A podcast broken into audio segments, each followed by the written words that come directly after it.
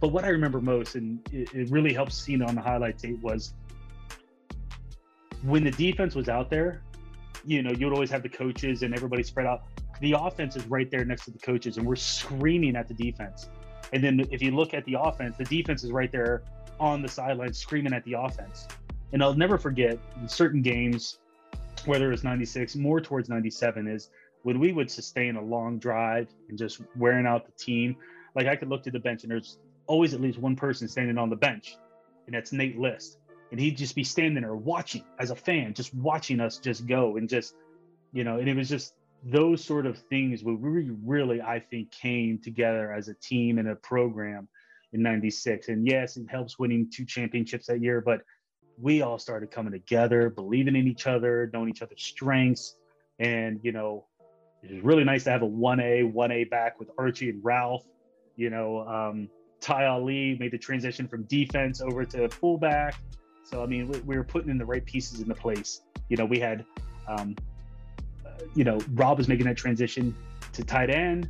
You know, we had Joe Parlett waiting in the wings at someone we've never heard of before, Amon Harad, six foot six, 240.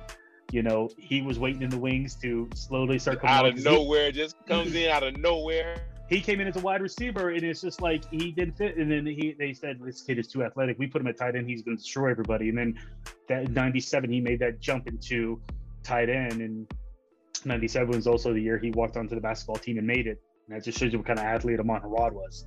So, but yeah, it's just in '96, I felt that we started really, you know, coming together. That first game against Butler at home, we destroyed everybody, and you know, and you know, then we get to Dayton, unfortunate circumstances where you know, number one versus number two, we thought we had him finally, or you know, at their place, and it's packed, and it's like almost ten thousand there.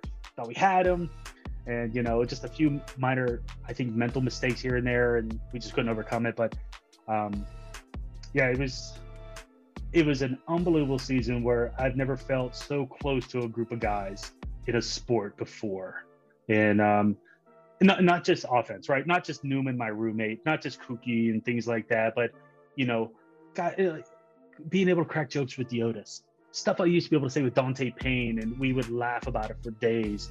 You know, Wesley Johnson, Dunn, and it, we were there was no yeah, in the locker room there was an offensive side and defensive side, but we were all just one big fraternity of friends and brothers, and you know, it, it was just a great time.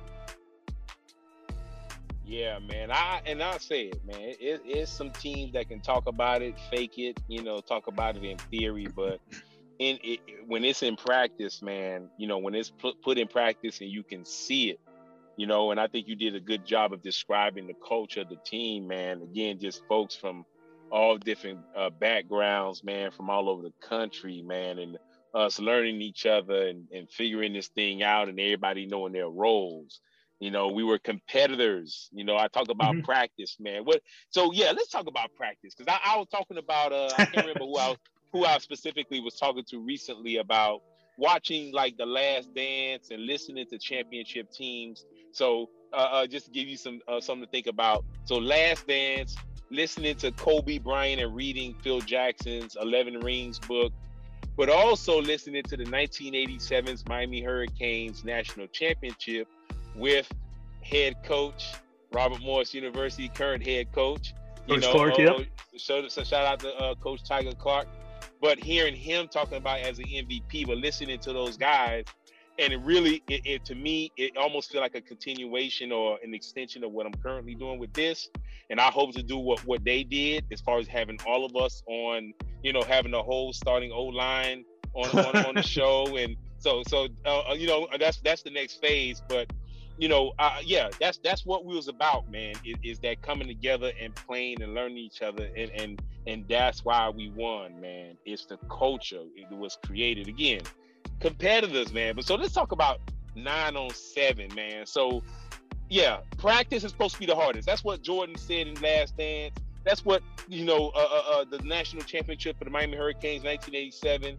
So for us, nine on seven, when we did have to go live, man, mm-hmm. I think about some of the competition. So yeah, think about like what, what, what do you think separated us from other teams? Let's say from the NEC, as relates to just how practice was ran, NFL practice, and those drills in particular. Yeah, I mean, we we did drills, you know, when I look at it back like this, first started with the offensive line, we never hit the sled. Never. And you go to high schools, you go to colleges, big colleges, they'll hit that seven man sled. We never hit that. We did shield work and it was more about footwork, hand placement, and technique because we knew that we weren't going to be the biggest, strongest people out there. We are not earth movers, as they like to call offensive linemen. So we would just really just work on technique a lot. So you had to use that practice time to get yourself better.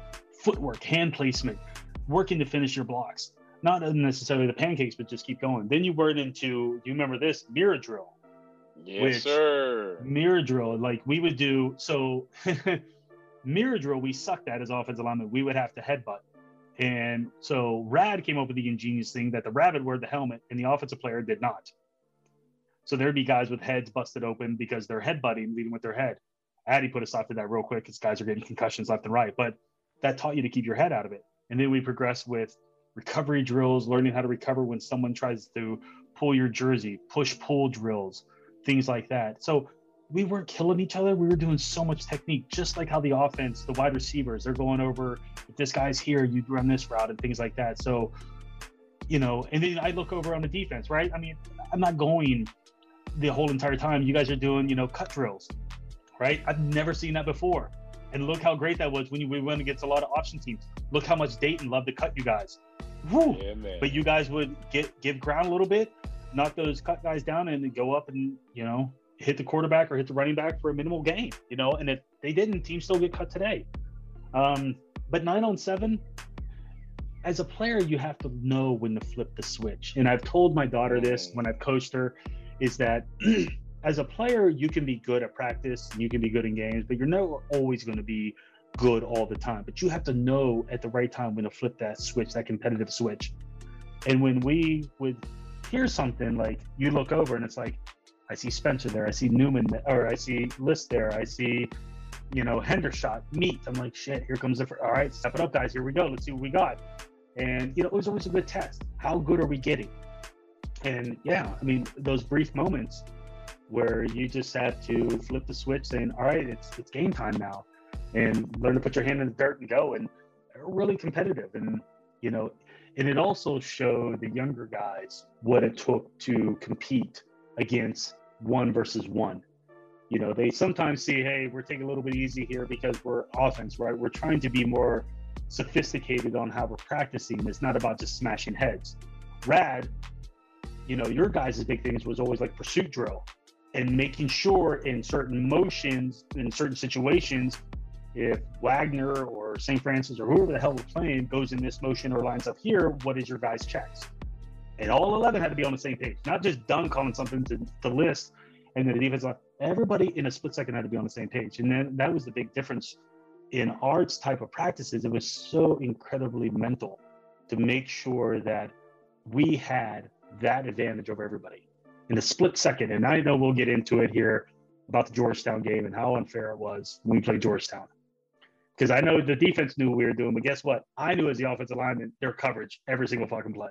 So I'll get into that here in a second, but that could be down the road. But yeah, that, that was the big thing. When we would go nine on seven, or Coach Walton that magical time would blow the whistle and say it's live, and then it's like, all right, everybody get off first versus first. Here we go, and it's like in the middle of the field, like let's see who got it, and it's like, you know, and I still remember that, you know, and I think it was '96, and I I love to remind Roach about this all the time. I love to remind Roach I come pulling around from right guard to the left, and I'm leading up. Someone's behind me, might have been Archie or someone, and the only person between like Archie and, and a touchdown is Roach and me. I remember I just ran right over Roach as hard as I could. and just everybody in films was killing him for it and things like that. But he's like, someone had to step up and try to knock out Cleary, but and that was the competitive fun, right? Nothing ever lingered over into the locker room, nothing if people got into a skirmish, it stopped. We we all go to lunch together. You know, you know people taking a showers, goofing around, throwing soap at each other, having fun. Like it was just it was a big family. But we learned pretty quickly in '96 how to turn that switch to go really hard against each other. Yes, sir, man. So, any any uh, games in '96 stand out to you in particular before Dayton? We can't get to. I mean, excuse me, not before Duquesne. Oh, any game, any game except Duquesne that stood out to you? Um, just trying to see here. God, let me just. I got to look at the schedule. I'm sorry. Let me just see what. Oh no no oh. no. We... Oh, oh, okay. So, um, oh man, ooh, that was a really good one. So I'm gonna say after after after Dayton, we played Monmouth at home. Now Monmouth started football a year before us. Monmouth was picked to win the conference the first year. And I just remember we beat them 43 to 6. I had to look it up because I'm like, there was a really good game there. And the reason why I remember it was is that we just destroyed them. They were all seniors. We were, they were supposed to be really, really good, and then we just kicked the butt, they kicked the shit out of them. I don't care if it gets bleeped or not. But the one play I remember, the last touchdown that was scored, there was a sack on the play. I don't know who hit it. It might have been you, it might have been Spencer, it might have been Manlight. I don't know. That quarterback was running for his life the whole entire game. All I know is little Mark Baldino picked up that ball against his hometown team because he's from Jersey, and he's in the end zone. It's like little Danny DeVito out there. Picks up the ball. He's at the five yard line. He has the ball up in the air, and he scores. And they drag him down. It turns into a brawl because he is excited. Everybody's jumping on him, and just little Mark Baldino, who was so tough to block, so incredibly hard to block. Oh yeah, oh yeah. And I just remember him that game. I'm like, we've we've arrived we, we we destroyed the team that was supposed to win the conference, the, the inaugural NEC title, and we just destroyed them at home after a tough loss. At date, this is how we rebound. We, we beat them 43 to six. It's the most points we scored all year. Now defense had a lot of plays around that, Baldino's touchdown right. and things like that, sacks, strip sacks, things like that. You guys were terrors, but you know Archie played well, Freddie, yeah, you know, everybody everybody had their part. But that's the one game that stood out prior to um, Duquesne you know, uh, that's a whole another story, Duquesne. Oh yeah, oh yeah. that mom, that mama's game, I did have a sack, man. That was a lot of fun. Oh, that was so much fun that game, man. Nasty, yo, man. Okay, that was a nasty, muddy game, man. Absolutely nasty. So Mm-hmm. We know we we were lied to, brother. We we didn't get the stadium when it was supposed to happen and all that. oh, I know, you know, shit. Yeah. Shout out, shout out to Dave Harper. You know what I'm saying? Who uh, I'll say the greatest uh, recruiter in Robert Morris's history. You know, is, is Dave Harper hands down. I got to give him salute to him because he is.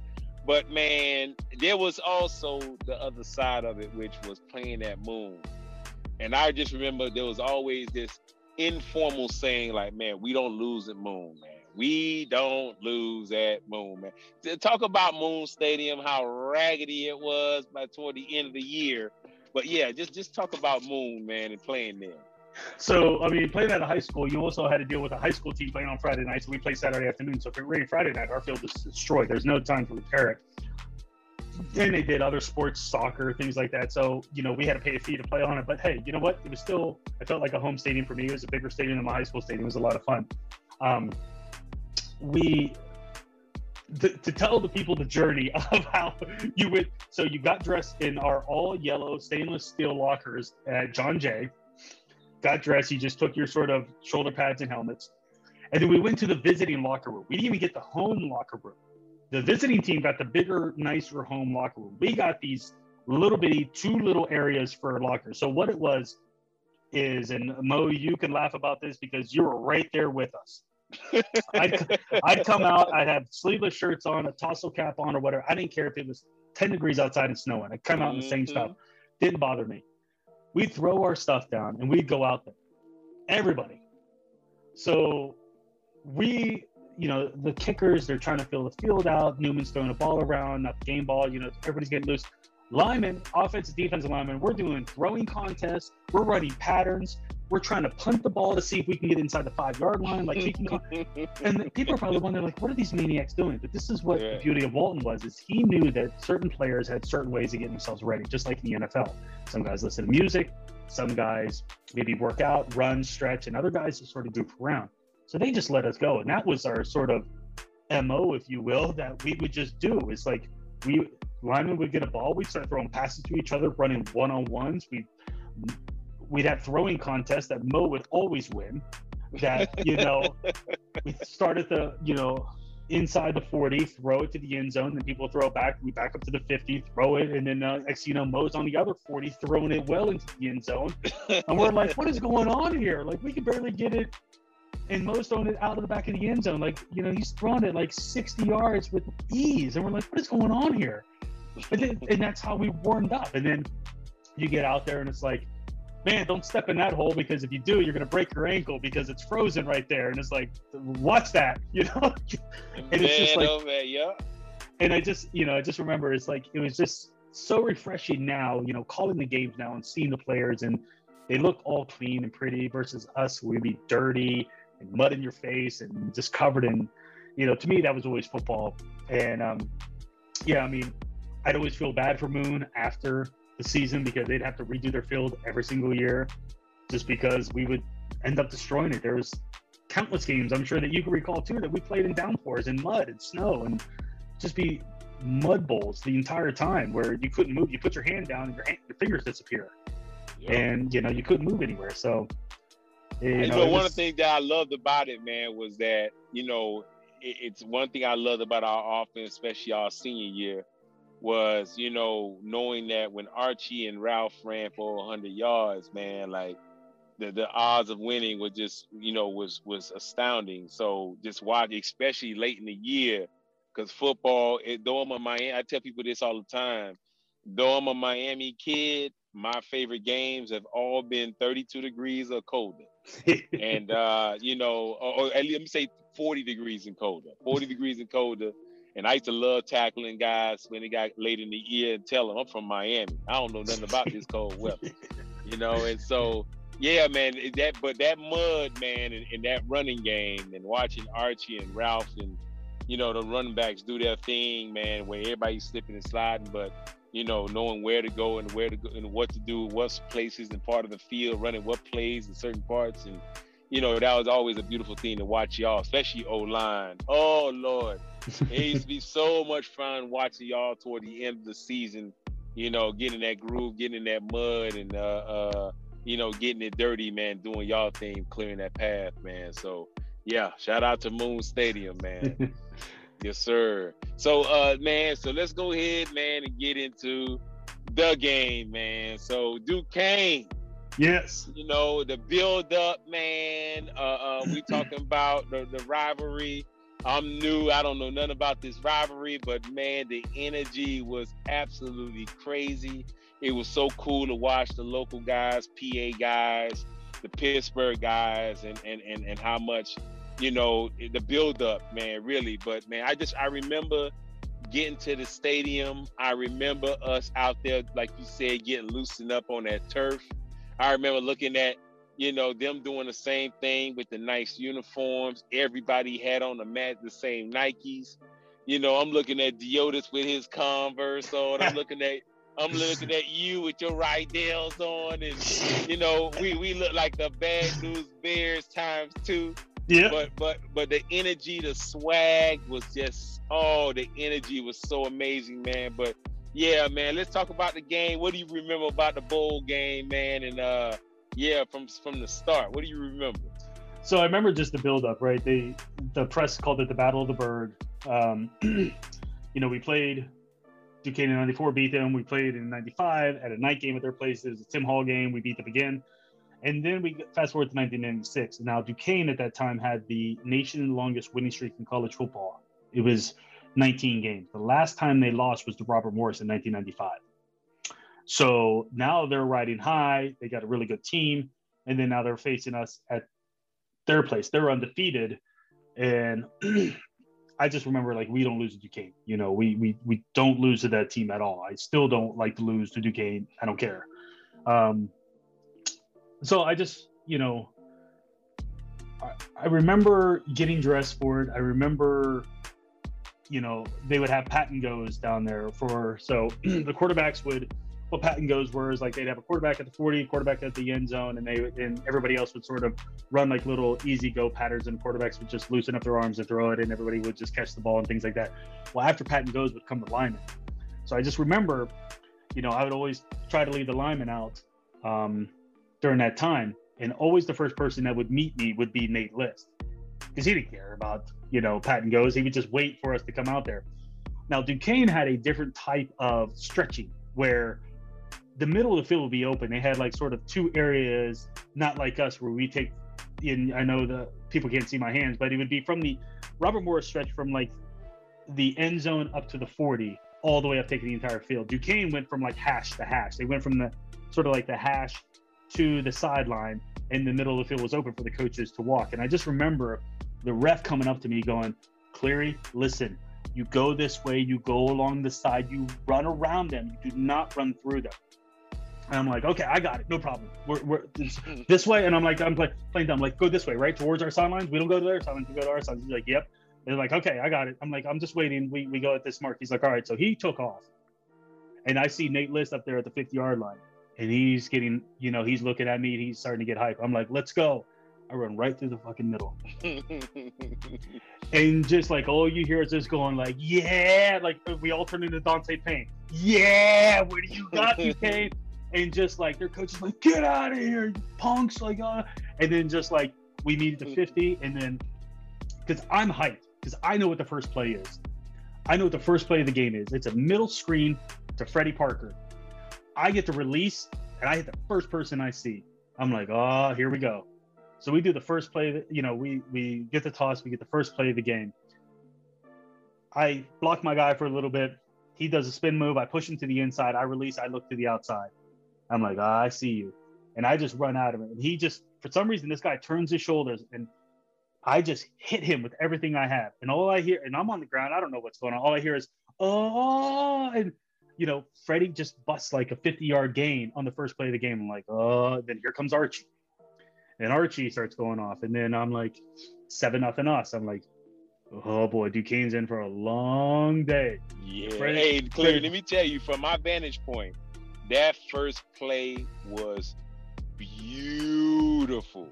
If Freddie didn't get tripped out by the safety, he would have scored. Yeah, he almost yeah, lost his yeah. balance. He's trying to keep his balance, but if he would have, that guy didn't just trip him up, he would have scored on the first play of the game. Oh yeah, he balled that game. But yeah, yo, you, that outside release, I rem- I vividly remember that play. I we remember that again. Defense, we all on the sideline. We we loving this, and yeah, oh. that was beautiful. Yeah, I mean, how many to- how many times in Robert Morris's history did Robert Morris's football offense take the opening drive and score a touchdown? You guys are like, oh my god, this is amazing. These oh, guys did yeah. it finally. Statement. They scored on the first possession. So right. Like, you know, and then Archie Archie scores. He does his little Archie dance, yeah, you know, little like, shimmy. Yeah, he does his little shimmy. Let them know. I'm like, oh shit, here we go, Archie, settle down. Like, it's the first series, don't get a penalty. Yeah, and then, man. Then here comes the defense, right? You know, they had a very good offense. You know, my buddy was playing quarterback, and you know, and shout out to Dr. Mo Baptiste with the very organic celebration you did. You know, with the with the inside move of that tackle who had no I don't even think he got his hand off the ground. You were so fast. And then you got into the backfield. Now it, it was a tackle for loss, right? Or was it a sack? No, it was a tackle for loss. The tackle for loss. So it's like the running back just got the ball and then he tried to sidestep you and you tripped him up and then you did the natural brought your feet, hands together at the same time, brought them together, and that was it, it was just so organic. It was just a natural thing you just did, and boom, and then it was like here we go, and then like it was just after that our defensive line, and that's where I got to give a lot of credit, you know, because we lost Yotis Powell that game, you know, Freddie had a great game. Archie had a great game. Ralph had some big runs too as well. But really, I think what won us that game was the penetration of our defensive line, playing in the backfield, yeah. forcing their running backs to go north and south. I mean, excuse me, east and west versus north and south. I mean, that fourth down stop, Meat just bowled in through. I mean, how do you block Meat? Come on, yeah, you can't block Meat. Man. Can't, can't, man. You can't block him, and he just pushed everybody over, and he he should have had a touchdown. Meat should have had yes. a touchdown that game. He should have. Yeah, he should have had. They stole that. They stole. They stole that touchdown. That'd have been the biggest celebration ever. Yeah, it would have, man. Definitely. Hey, I'm gonna tell you about that play though, man. That on that tackle. You know, Gardner started the game. I didn't start. I had finally got in the game, and I knew. And I'm gonna tell you, because of the crowd, I knew once I got in the game, I was gonna make that play. And the guy, I'm gonna tell you exactly. When I got in my three point stance, I, I, I picked up on the cadence of your boy. Yep. And from from the sidelines, from watching, so I, I was able to get in because that that tackle didn't have a chance. So I lined my face mask with that running back, and our what I wanted was to hear the loudest collision. so when he got up, I wanted y'all to hear that ooh. And if you watch the tape, you'll actually see I launched right into him. he took us. He and we made eye contact, and he at the last second he did this little shuffle step, and I snatched him out the air and, and brought him down. But I'm telling you, I wanted to make a statement that tackle. And the celebration, like you said, was so organic. I was such in a spiritual place, trying to be, you know, connect with God, religion, etc. I had crosses all over me, you know what I'm saying, really into the church. And I just remember that was just a natural thing to do, man. And, and just a blessing on that play. I said, I finally got in and that was my natural celebration, man. Not planned. Yeah. It just happened, man. I mean, it's it's a, it's a great highlight on that highlight tape, and then you know, yeah. I mean, even like Rob Frazier that did so much for the program that, you know, he was doing well on tight end delays, and just you know, Rob was big and strong, and he was fast when he was you know, healthy, but that back injury just hurt him so much. And then, but yeah. he was just moving people around. And then Ty Ali was coming to zone as fullback, and just everything that everybody was doing. And I, and I just remember, you know, you said something that's, I'll share a story how you said I like to keep things very light with the team, and there's mistakes that's always made with the offensive line, right? We hold every single play, we just don't get called. I know that. I'm not. I'm not. um, but you know, you know, Deotis was out. Um, you know, Mike Horgus was in, you know, he's a backup the whole time. His first game, you know, he's barely like six foot, you know, and it's a bowl game. Like, what do I do? And, you know, we were making mistakes and things like that. I just remember like cracking a joke, you know, to everybody. You know, there's a timeout or whatever. We're waiting for a play, and I'm just cracking jokes, trying to keep everybody light, and just you know, you know, enjoy the moment, sort of a thing. Like it, it's okay. Like so, you got a holding call, you jumped off sides, like who cares? Like just just keep going forward. Like just keep going and things like that. And I just remember like Duquesne started figuring this out a little bit. Duquesne started blitzing a lot more, taking a lot of risks, and we were being a little bit more conservative, right? We would throw little small passes to Delonte, Freddie P with some big catches, but we started getting a little conservative, too much, I think, and then it put the defense in a bad position. But shout out to Nate List and everybody else. Freddie P was, you know, timely sacks and things like that, you know, and then finally we were able to pull it out at the end. And um, you know, it's the first time. I mean, yeah, we won the NEC title um, at St. Francis on a blocked field goal. A lot of people say it's Justin Martin, and it was really Jason Spencer that blocked it. But um, it was that was the first time I ever had that championship feeling. Right, everybody celebrating, everybody going crazy, and I can't. I I could see him. I think his name. He was an offensive lineman, maybe. Might have started, and I don't know if he came from Timber or not. His name is Eugene I don't know Eugene if they used to Wright, black. Black. I was about to say, I didn't want to be that guy that said they used to call yeah, him black. black. Like, hey, that's, black, that's racist black. player. Like, yeah, yeah, that's black. black. Yeah, black. I remember black because he, he was just waving the flag in front yep. of everybody. Yeah. he right, grabbed the flag right. from he grabbed the flag from the cheerleaders and everything, and he just went to Yep. Duquesne. He started waving the flag. Yep, right in the middle. Yep. Yeah. Yeah, and everyone's like. Black, what are you doing? He's like, this is what we do. You know, let right. them know. I'm like, He, he, that's Miami. He had to bring Yeah. that Miami baby. Shout out to uh, Eugene Wright, man. yeah, but that's man. that's the little stuff I can't forget, right? I can't remember to pick up bread at the grocery store, but I remember Black waving a flag after the game we Right. won. You know, that's just stupid stuff like that. But yeah, I just I remember winning it, Newman winning the MVP, um, and it could have gone a, a, a slew of different people, right? Um, that game, but it was just an amazing experience. My first ever real felt championship experience, and what a great way going nine and two to really launch the program. yeah. So so the Duquesne quarterback, how, what's y'all relationship?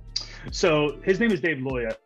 Um, we knew each other probably all through high school, and really our senior years we became really close friends. Um, Dave, myself, and his running back Nina Domatico, who went to play in the Patriot League, uh, we were all good friends together, just hanging out. And by the time we got done with football, we started hanging out together, you know, going out to eat, just being guys, like just. And um, he went to Duquesne, I went to Robert Morris it was big write-ups about us because he was like the number one quarterback because we played in the same conference. He was like the number one quarterback. I was like the number two quarterback or number three quarterback, whatever. But you know, he won. You know, his junior year, he had a talented team. He won the district. He was very good and all this different stuff. But I mean, we always stayed in touch. We've always, you know, goofed around and and communicated and stuff like that. So I always remind him like, hey, I never beat you in high school, but you never beat me in college. And it was always, it's still to this day, I see him. It's always a running joke. And He hates it. He hates it. He hates Robert Morris with a passion. But he always talks about how good the defense was. He's like, yeah. he couldn't do anything against your defense. You know, and shout out to, you know, and, and I know that you made a big play. Uh, Baldino made big plays. CC in the middle with Meat. You know, Manilak with unbelievable sacks. He always seemed oh, to have yeah. multiple sacks against Duquesne.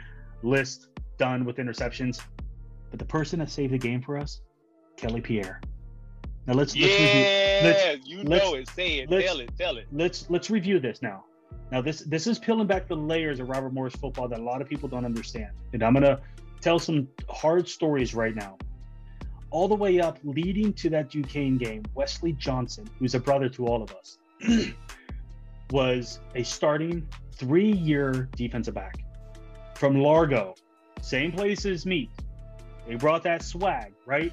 Shorts, the Timberland boots, the junkyard, yep. beats, things like that. Yep. The go-go music, yep. right? We used to play yes, in the locker room. We're like, what is this stuff? And it was amazing. I still talk to those guys. You know, I still talk to these guys that I recruited about go-go music. You know, where's the junkyard playing at? Things like that. It's funny. So Wesley got in trouble, leading to the Duquesne game. Was suspended. Was actually removed from the team. Now Wesley was one of the guys that would lead us in cheers. And I remember that we just lost one of our starting defensive backs. Enter Kelly Pierre. Now I remember as we're stretching, Wesley, who could have walked away from us, who could have left us forever, was at the game, in the stands, doing his cheers for us, crying because he can't be out there with us. And we responded to him because he was a brother of ours. We didn't judge him no. of what happened. We we we loved him, still love him to this day. And then Kelly Pierre's turn. Duquesne's driving down the field going against their number one wide receiver, one on one, Kelly Pierre. Had maybe less than a week to practice to get ready, thrust it into it. Unbelievable speed. Coverage skills, good. A little shaky at times. Kelly Pierre turns at the right time, tips the ball up in the air with his offhands, and intercepts the ball, saving a touchdown in a very close game at that time.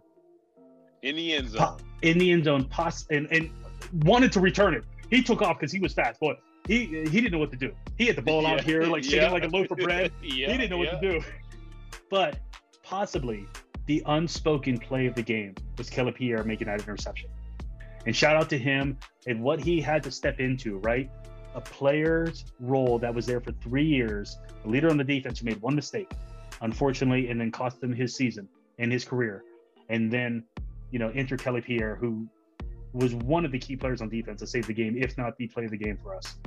I, am going for defense. I'm gonna say play of the game for sure, and I'm gonna continue to say every time Wes Johnson name come up, shout out to our brother Wes. Johnson. We still love you, brother. Respect for you. You are still one of the coolest dudes oh. I ever met. Uh, uh, I remember when we first met, man, and you know, you you embraced me like a brother initially, right off the back and uh, you were absolute uh, uh, leader on the team, and we want you to know that. And I hope we yep. get you on, brother. So we love and respect, brother, for sure, man. But yeah, Kelly Pierre, shout out to my brother, my Haitian brethren, who stuck his hand out. He stuck that Haitian pinky out, and, and the ball, and the ball just popped out, man. And that, well, that was a hell of a play, man. It's funny that you say that. You know, your your Haitian brother and things like that. You know, and so I want you to say something to me in Haitian that you would say to Kelly? Go.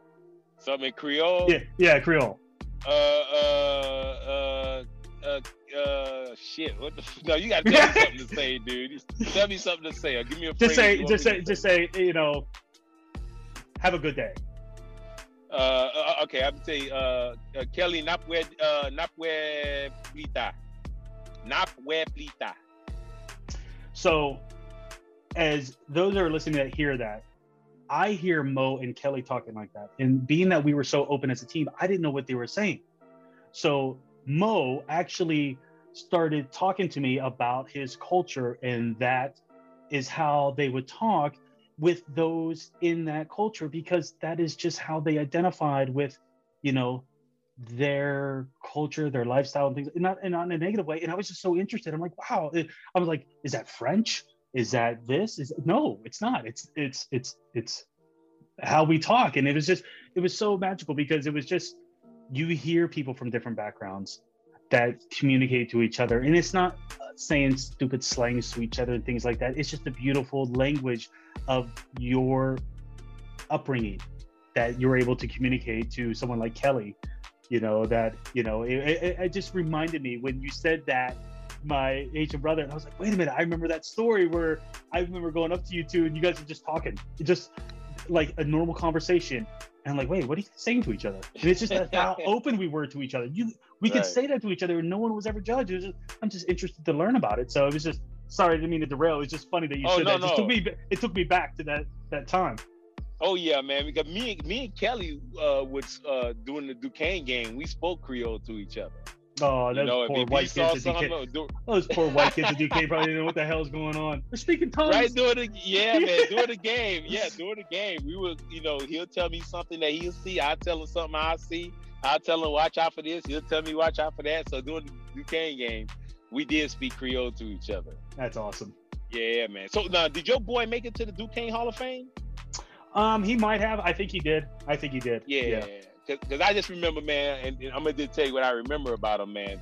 I remember the swag, boy. He, I remember there was an option play that he, it was, I think it might have been on the third yard line. They ran like an option, and he high stepped in, man. He pulled the ball out. We crashed on the running back, so he tucked it in, man, and he high stepped.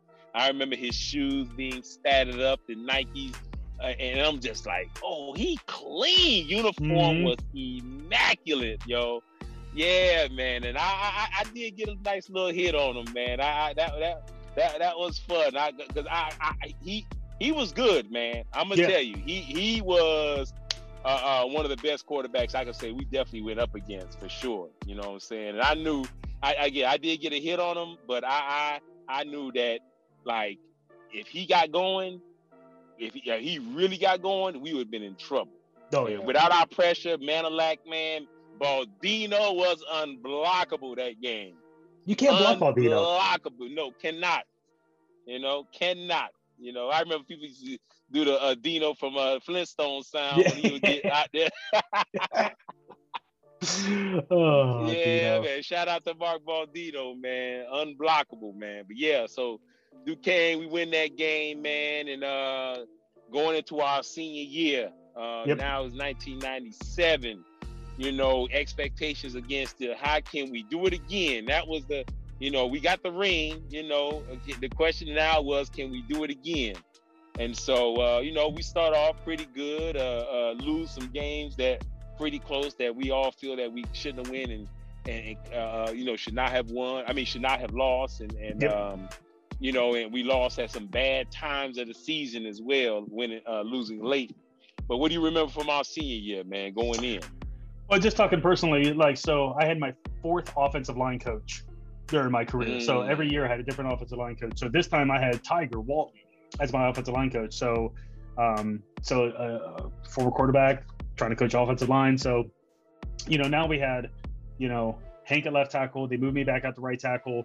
Um, Cookie and Thurman, and then we had a, a right guard. You know, that was a freshman, but you know, all the pieces were in place. You know, we had returning starters everywhere. We had experience everywhere. So it was just about reloading at that time and just being even better. But you're right. We we lost games we probably shouldn't have lost. Um, you know, we lost that tough game at home against Dayton. We lost that BS. We didn't really play that well against Mercyhurst. And, you know, it was just blah. And then we lost that shootout up at Wagner which sucked. But you know, it didn't it didn't kill us. You know, we were able to still make it to the bowl game. Um, but you know, the, the, some memorable things that I remember from '97 is I remember we're playing St. Francis at home. It's our senior day. You know, we had that picture with Robin Cole afterwards. Um, and I remember, you know, Coach Walton saying to us, "Hey, you, I, I haven't said anything you haven't heard before, so I'm gonna have someone else tell you something different." And then he opened the door into the defensive locker room and he said, Joe, you want to come in here? And here comes Joe Theismann. Joe Theismann was working for ESPN on Monday Night Football, so he was there for the Steelers game. And I'm sitting in the back. I'm like, oh, great, we got a celebrity. Great. My last game, you know, the biggest thing was certain players decided to go white boy. What was white boy? We decided not to wear shirt under our jersey. I'm so glad you told that story because if you didn't, I was. But go ahead. so it was like it was like as we're getting dressed, everyone's like, you know, and I think it was Whaley that came up to me going, "Hey, we're going white boy." I'm like, "What the in white boy? What are you talking about?" They're like, we're just not going to wear a jersey or a shirt underneath our pants. So you're going to be naked with everything just on you. I'm like, I don't plan on playing the entire game. It's cold outside. They're like, come on. I'm like, all right. I'm thinking to myself, like, all right, here we go. And then Joe Theismann comes in and uh, he's talking and he's giving his speech like, you know, he, he would to like businessmen. Okay. I'm like, oh, okay, like I, I want to get out there. I want to go play. Let's go. I'm a captain. Like I want to get out there. Come on. And then he starts going into his story. And I just remember the last thing that always stuck with me. He goes, They took the game away from me. Don't let them take today away from you. I'm like, Whoa, I'm headbutting lockers. And all I remember is poor St. Francis. I'm going to destroy somebody. And it just, I'm out by the third quarter. And, you know, it, was just, is the perfect storm, and then we're at, you know, I think we played maybe one more game or CW yeah, we played at, No, no, CW Post was a junior. We played up at Gannon. Snow. Remember they had okay, to use yeah, the plows. Yeah, yeah, that's right. That's right. They had to use the plows to take off the snow, and then um, I think we won the game like twenty nothing or something like that. It was yeah. wasn't our best game, um, but uh, we still won, and then we got ready for the bowl game at Georgetown. Gotcha. Yeah, man. I, I, am I'm, I'm thinking about uh um you mentioned what game was that? You just mentioned a game that that, that just popped in my head that that I'm drawing a blank right now about. Uh, golly, too many concussions, bro. But uh, yeah, our, our, senior year, man, was was interesting. I oh, first and foremost, Manolat didn't come back, and a shout out yeah. to Dr. Fred Manolat, who I'm interviewing in two hours. That's Ooh. gonna be a lot of fun, man. Yeah, boy, I got both y'all in one day. I said, yeah, this is gonna be a good day.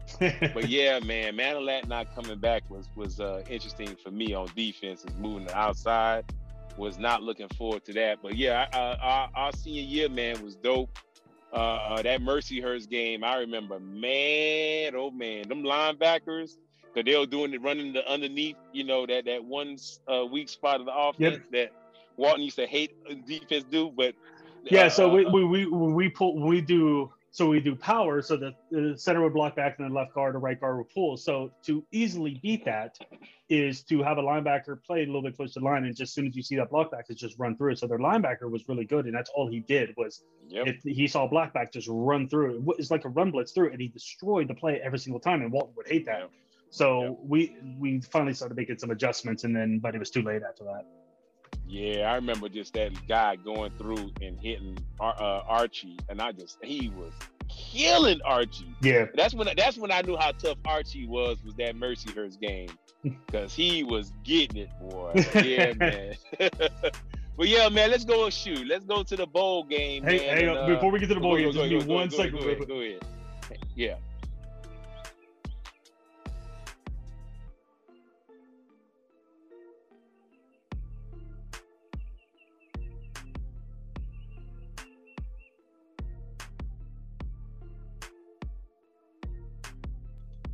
Are you there? Yeah, dude. Yeah. I got, I got a, I, hey, I'm, I'm, gonna, go I'm gonna put the lead this in the recording. I got a pee so bad, bro, but I, am just sucking it up. Uh, my, my, my, bottle is empty, so all this is empty. I, am I'm, I'm struggling right now, but I, I've learned to suck it up, bro. Suck it up. So Georgetown Hoyas, remember they were the swag back in the day. Everybody had Hoya gear. Yes, sir, man. I I know I did. You know, I was a big Georgetown fan and didn't know they had a football team. But that uh, um, and I remember this back up though. It was really tense when us trying to figure out and learn that if we was gonna be chosen for the bowl game or not. I don't know if you remember that because uh, we had lost late, and um, you know, but we luckily got picked up. But what do you remember about that? So I remember, you know, and it wasn't until I was done playing and into coaching, it was actually Chuck Zimmerman, who is a statistic teacher or professor at Robert Morris, figured out statistically the votes that Robert Morris needed to beat Duquesne. Because the thing was, is they thought because Georgetown and Duquesne played at Duquesne, and Duquesne lost to Georgetown um, in a very close game. And I think um, Duquesne only lost like it had a better record than us. We were seven and three. I think they were like nine and two or, or eight and two or something like that. And then Georgetown was undefeated or something like that. So they wanted the NEC team, the NEC champion in there. So Dr. Zimmerman figured out statistically how the conference had a vote. So what they did was, is they voted us number one. If the NEC would would have voted us number one for the ECAC Bowl, us number one, Georgetown number two, even though they were a higher seed, and Duquesne number three, we would get enough votes to go in. If they would have voted Georgetown, then us, then Duquesne, we would have lost out. So Dr. Zimmerman figured that out statistically and, and shared it with the NEC, and then that's how we were able to get enough votes to get in.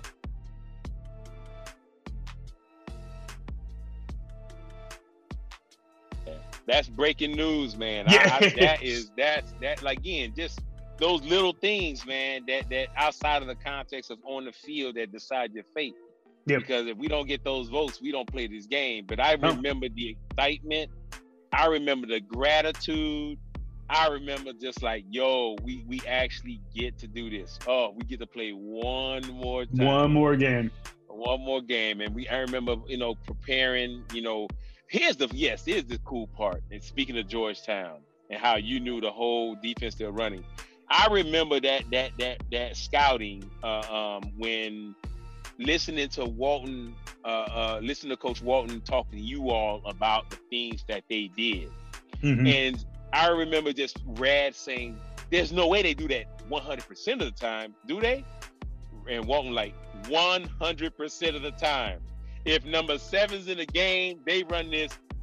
And we were just like, they they're that predictable, and no one else picked up on this. Yep. And I remember, like, you know, yes, we were riding high. Yes, we are grateful. But I, I can truly say on both sides of the ball, that team was so out coached. It's mm-hmm. terrible. It is. I mean, because I remember it was so bad that defense, we were on the on on the, on the sideline yelling stuff out to y'all because of what we remember hearing in practice. Yeah. You know, number seven's in the game. Everybody yelling, number seven's yeah. in the game. Yeah. I remember. Man. I remember. I remember pointing at him. So number seven was a safety. So what they would do yep. is they had a starting free safety. They would take out the strong safety, move the free safety to the strong safety, and bring in number seven as free safety. When they did that, they did the same defense over and over again.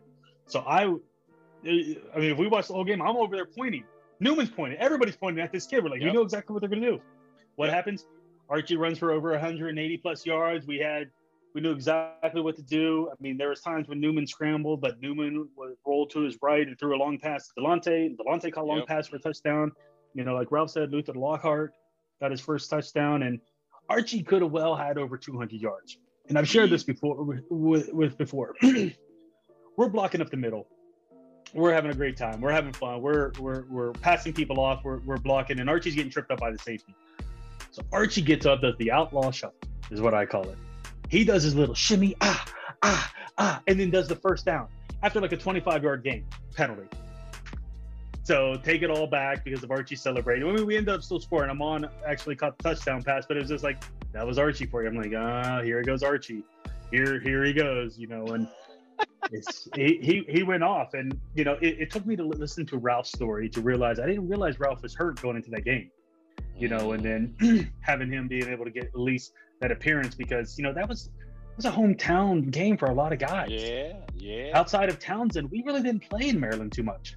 Mm. You know, so this was in you know just talking about like what I remember from the game is I remember playing on that stupid ass roof stadium where there's like 900 people there. You know, we're, we're, we're playing football on top of their athletic facility and, you know, we're doing well we're up like 21 or 28 7 at half whatever the you know score is and i'm sitting there and i just remember you know everybody's going to the locker room. We really didn't have a locker room. We sat in the hallways of the fitness facility talking. We didn't have a locker room. And i just remember like looking at Keith Stewart. I'm like i'm so tired.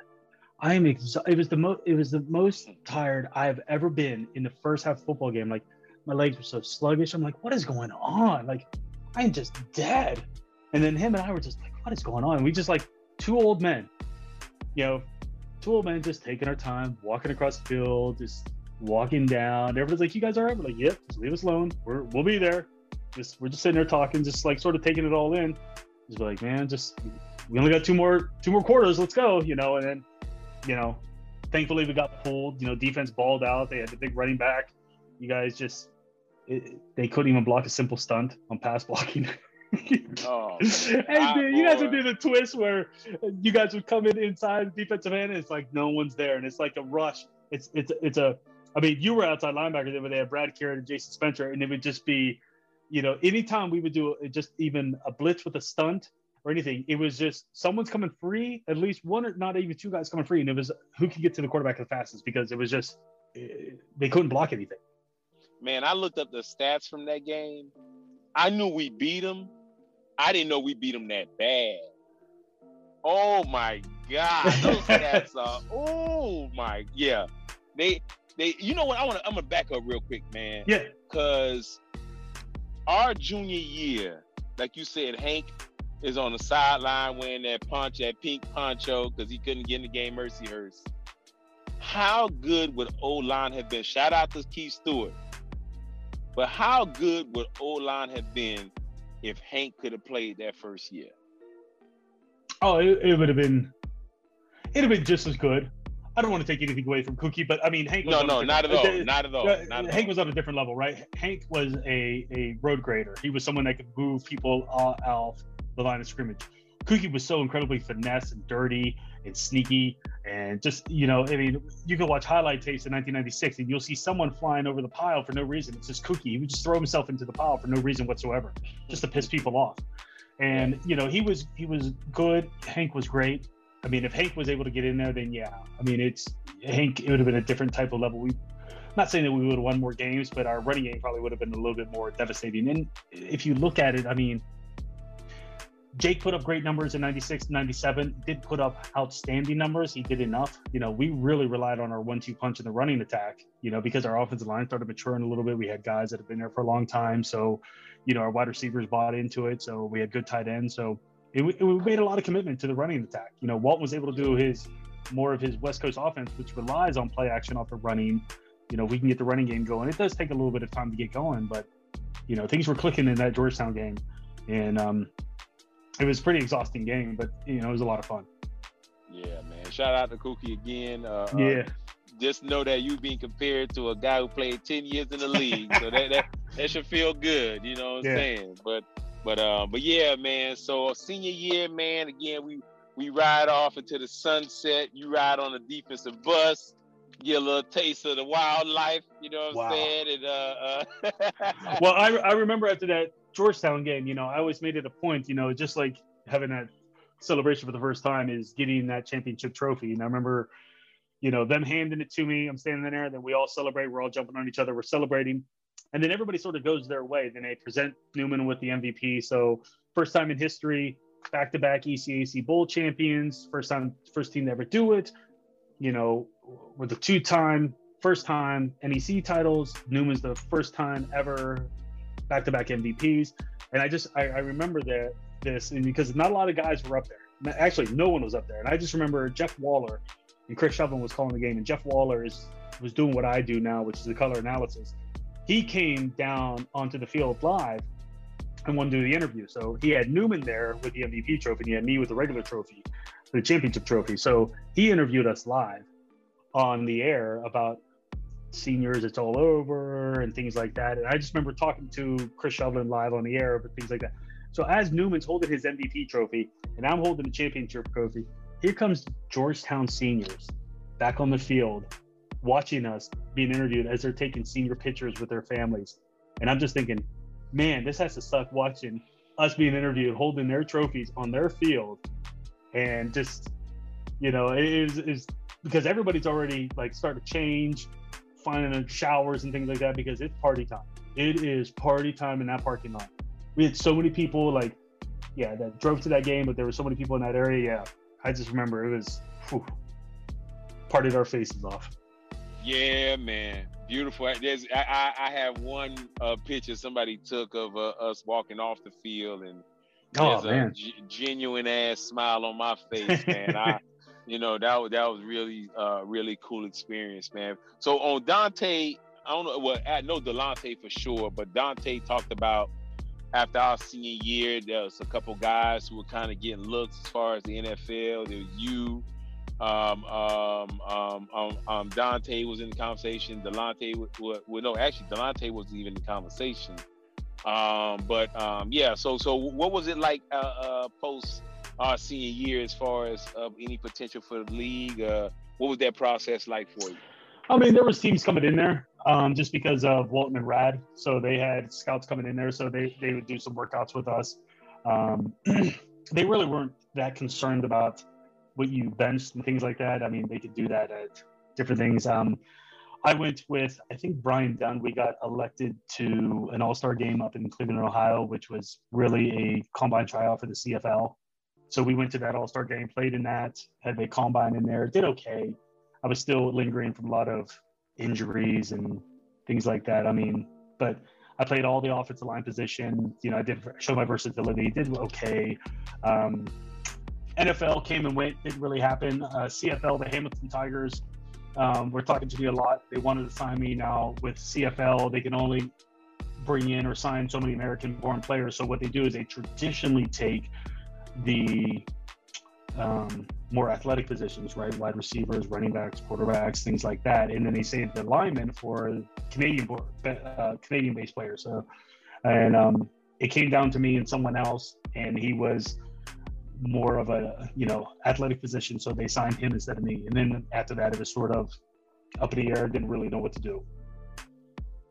Okay, cool, man. Okay, so what what, what was life like after your career, man? What was your what did you do as far as job, career? What, what was your next steps? Well, I still, I mean, because I was, I did sports year round for so two Division One sports year round. You know, I still had an extra semester of school because I just couldn't take the full loads I had to.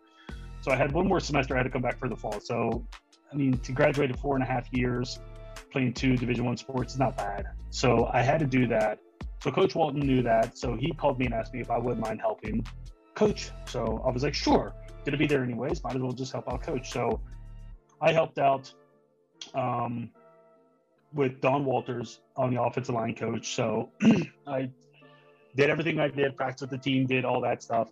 Um, and that was my first taste of coaching. Um, season came and went 1998. There was a big transition, right? From 97, 98, there was a lot of players. You know, Joe DiMaria was a lifetime backup, started his first game threw four interceptions against Buffalo State enter Tim Levchek, rest is history. You know, and then we had a lot of young players in there. We had I had Hank, you know, I was coaching with Hank.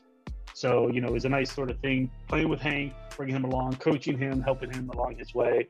Um, and then fitting pieces in there. And then um, 98 came and went. They won the NEC again, you know, but went four, four and six, but, you know, only lost one game in the conference. But, um, you know, it, it was a, it was a, learning experience for those players coming in for that transition. You know, they're finding their identity. You know, had guys like Horse, Chris Young, Riff, guys really trying to find their niche. You know, Nick Nick Down started, and now he's he's the leader of the defensive backs. You know, Smoke was making a transition. Jam- Cutler was making a tr- transition into starting roles. So these guys were trying to figure out exactly what it takes, and you know they you know they, they lost some tough games, and then I remember in 1999, we go in that season. I get another call from Coach Walton. He goes, Hey, he wanted to offer me a GA position if I wanted to get my master's. I was like, Free education. Why not? So, enter 1999. Um, you know, I come into camp and um, actually, just actually, because I was going to be a GA, you know, I stayed that spring because they moved me into the little apartment dorms or whatever. And then I was able to start my master's right away. And then I was able to recruit guys, bring players in. and we could we could go through in terms of who brought in who, you know. But you know, I think one of my best players. I mean, there's Kevin Wallhouse. That was a four-year starter. There's an offensive lineman. I got him away from Lehigh and things like that. Um, but Sammy D. I recruited Sammy D and so I was able I was able to land Sammy D to Robert Morris. So oh, um, oh, Cleary, you know this recruiting conversation is gonna be a lot of fun. Now, oh. if you got Sammy D, that's that's a big one. That is a that's a Hall of Famer all timer. So oh, I, yeah. I, I I you ooh, okay, good. I can't oh okay, hey bow down. Okay, we go. We we we we we not gonna jump right into it, brother. We're not gonna jump right. right. into it. Not yet. Not yet. Not yet. So oh, I got some. I got some. funny, funny recruiting stories, man. Just oh yeah, we go we gonna have yeah, that's gonna be fun. That's gonna be fun. But uh, uh so here's something. Oh man, I'm trying to keep my phone up. But right. here's something that I hear a lot from the '98, uh, the '98 team with Reggie and them freshman year was. I keep hearing people say that is one of the most talented teams oh. in Robert Morris history as far as that that that '98 team. What, what, was your what's your thoughts on that as a person comparing it to us and, and what you saw of that '98 team and what, and though they didn't win a lot of games, what what, what was the, the talent like? Talent. I mean, if you look if you look at the talent, there shouldn't have been a, any drop off from 97 to 98. And whether these guys want to hear it or not, uh, it, maybe the expectations were too big for them or too too much to grasp, and maybe the coaches expected too much for them too fast and put them in situations not to be successful. Right? We were still learning what Reggie could do. For example, Reggie was unbelievable at being an athlete. Was he a great outside linebacker day one? No and Reggie can come and talk to me about that. But he became a he wouldn't disagree. Linebacker. He would he wouldn't. Disagree. He became a great outside linebacker. Horse, great defensive end, but he wasn't that day one. These guys were thrusted in right away. So what happened was is that there's an expectation. It's it's rinse and repeat, right? It's 94 again. But now we have championship expectations. So these guys that are coming in are just going to repeat exactly what they this first class just did, which never can be re, you know, yeah, there's going to be classes that win more games than us. There's going to be classes that maybe win more championships than us. There hasn't been, but just saying that, you know, I think the expectations for this class coming in, was just so high, and everybody wanted to knock off Robert Morris. You got to realize that a lot of teams we played had four years of getting their ass kicked by Robert Morris. Now it's their turn to kick their ass, and sometimes it it did happen, and they lost a lot of close games Uh, four and six is nothing. Uh, four and six with the NEC Conference Championship is nothing to smirk at. But if you look at the wins and losses, they lost a lot of close games, and probably you know you have a first-time quarterback. You know, let's let's talk about Tim Levchuk. We want to talk about the defense. Outstanding athletes all over the place. Granted, outstanding. You had a quarterback that played wing T offense. That was like an option quarterback like Nate Nye, that is thrusted at halftime in his first game ever as a starting quarterback. He's 6'6, 220 pounds. Cannon for an arm, didn't know what to do. You know, he's he's he's reacting to what he's seeing instead of throwing to what he's reading. There's a huge difference as a quarterback. You know, he's reacting, and when you react, it's too late. They can recover. Opio Gary's coming into his own, right? Opio Gary's coming into that next realm of being that next big wide receiver, right? Who's going to replace Delonte? Who's going to be our uh, burner?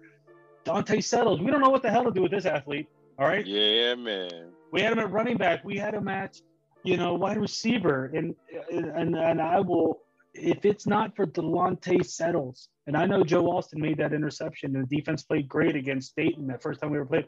If it's not for Dante Settles and his athleticism and what we asked him to do in that game, he went from wide receiver to running back. And if he did not do that and was able to take on that, we don't win that game. And hey, that's the kind man, of athletes. That's the kind of athletes they had to transition.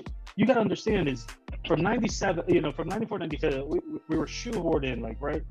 Clear's not a quarterback. He's a lineman. You can play in different positions. There we go. But you had players like Dante Settles, like, he's a wide receiver. He can play running back. He could be a returner. He can do it. What the hell do we do? Reggie, he can rush. Of course, he can rush. Young is a monster in the middle. What do we do with these guys? And the transition that people don't understand was this is when Rad changed the defense. Mm, very true. Yeah. We went from a 4 3 base defense to a 3 4 because of the athleticism we had at linebackers. Yep. You had Brad Miller and you had Reggie Chambers on the outside. All right. You had Riff in the middle, and I forget who. I think we move OC into the middle because he got hurt in camp. So now you have an outside linebacker who had success with Robert Morris, 96, 97, you know, some of 96, uh, also 97. Now we thrusted him into the middle. Now we have Riff, and now we're playing a brand new defense too. So we're trying to take 4 3 calls, turn them into 3 4 calls because we're trying to put the best athletes on the field. So our defense was also adjusting as well. So a lot of people don't remember that. That was a huge transition year. 1998 was a huge transition year for Robert Morris football, not just with the players coming in, but strategically what we were trying to do. And 99 was even more. And I'll go into that in a second with some Yeah. one, based on one player I brought in. I'm going to take credit for this guy too. One player Go ahead, let's in. go to 99 because 90 again, 98 was the shaky year. Those guys Yep. are new. So let's go 99 because 99 is uh, the na- uh, national championship year. Yep. Uh, um, you got eight and two or nine and two, I believe, something like that. Nine and two, so- yeah. Yeah, what was special about the 99 team?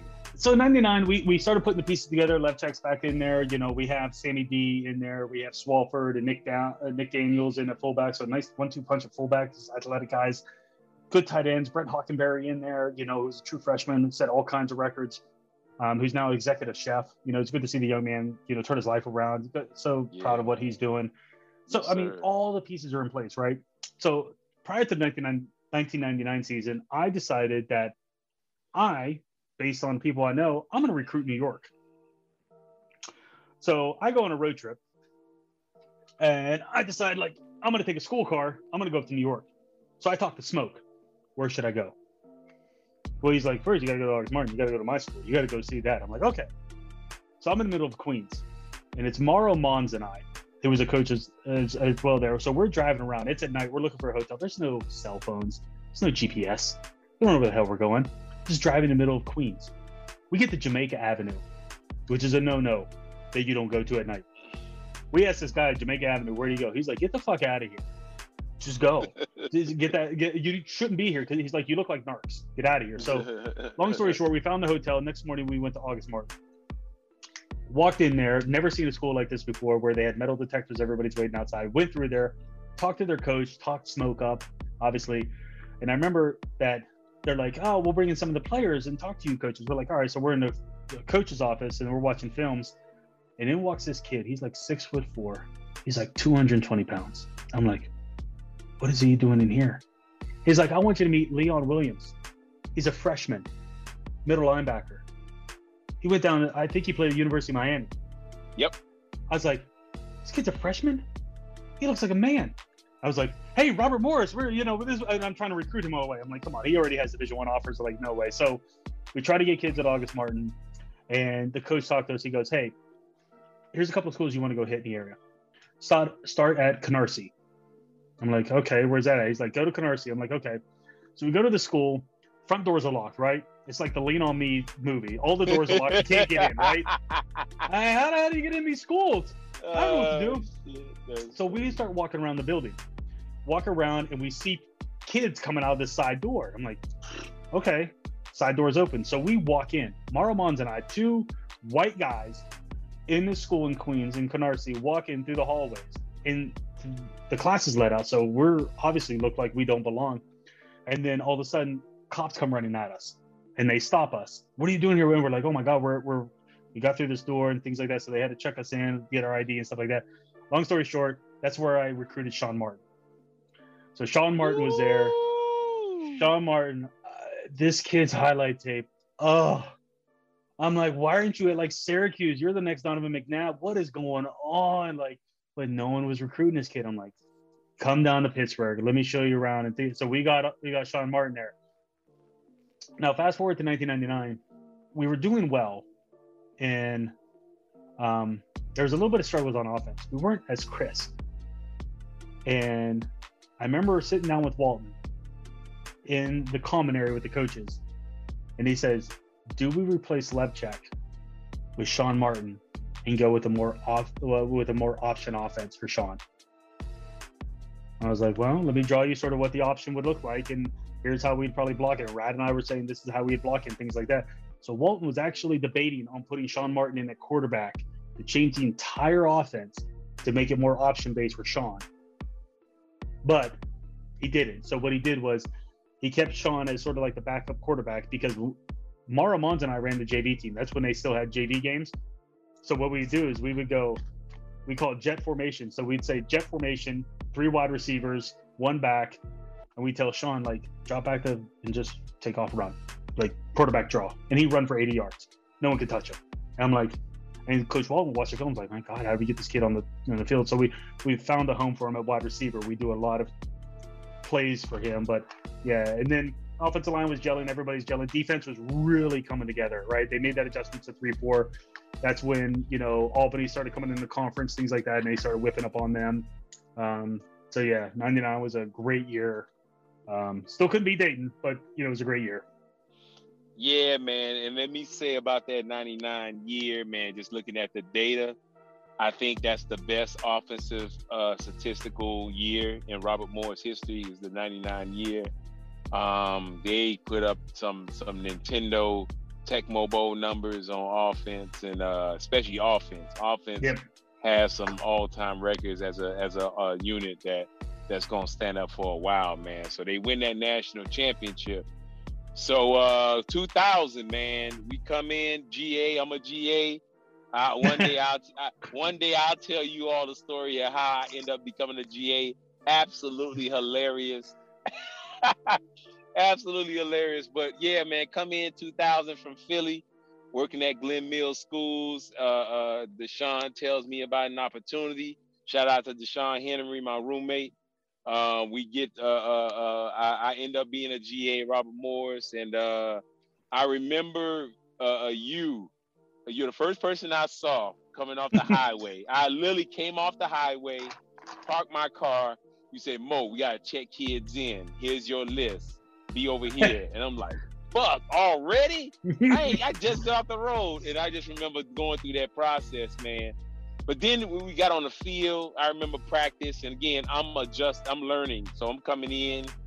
Uh, um, all I know is what what we used to be, and this is a whole different type of swag that I ain't never seen in Robert as relates to us.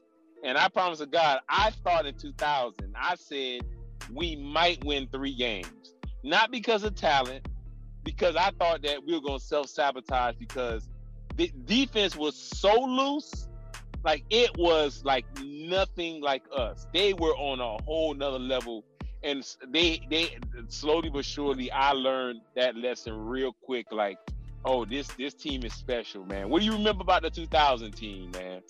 Uh, I just uh, I was blessed to to coach what I think is NFL type size of players on the offensive line. You know, I had uh, Pat Lindbergh, six foot five on the left tackle.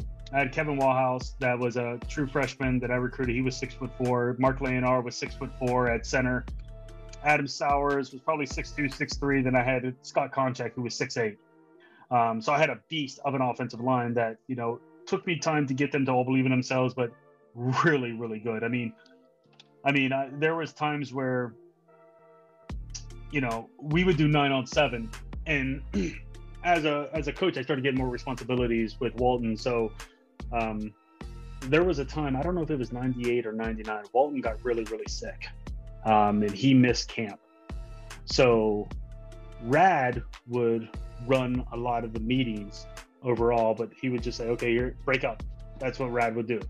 And then what we would do is, as a staff, is put in sort of like the offense. So uh, we became sort of like co offensive coordinators all through camp to really start making sure we align to Coach Walton's schedule, what needs to be implemented in. So, but we, I, I just remember like in in 2000, I, I started becoming more comfortable. I started getting more, you know, being able to call plays for nine on seven and things like that, running more a little bit of the show. Walton give me a little bit more range, and I just always remember like in nine on seven, if I didn't like somebody on on defense.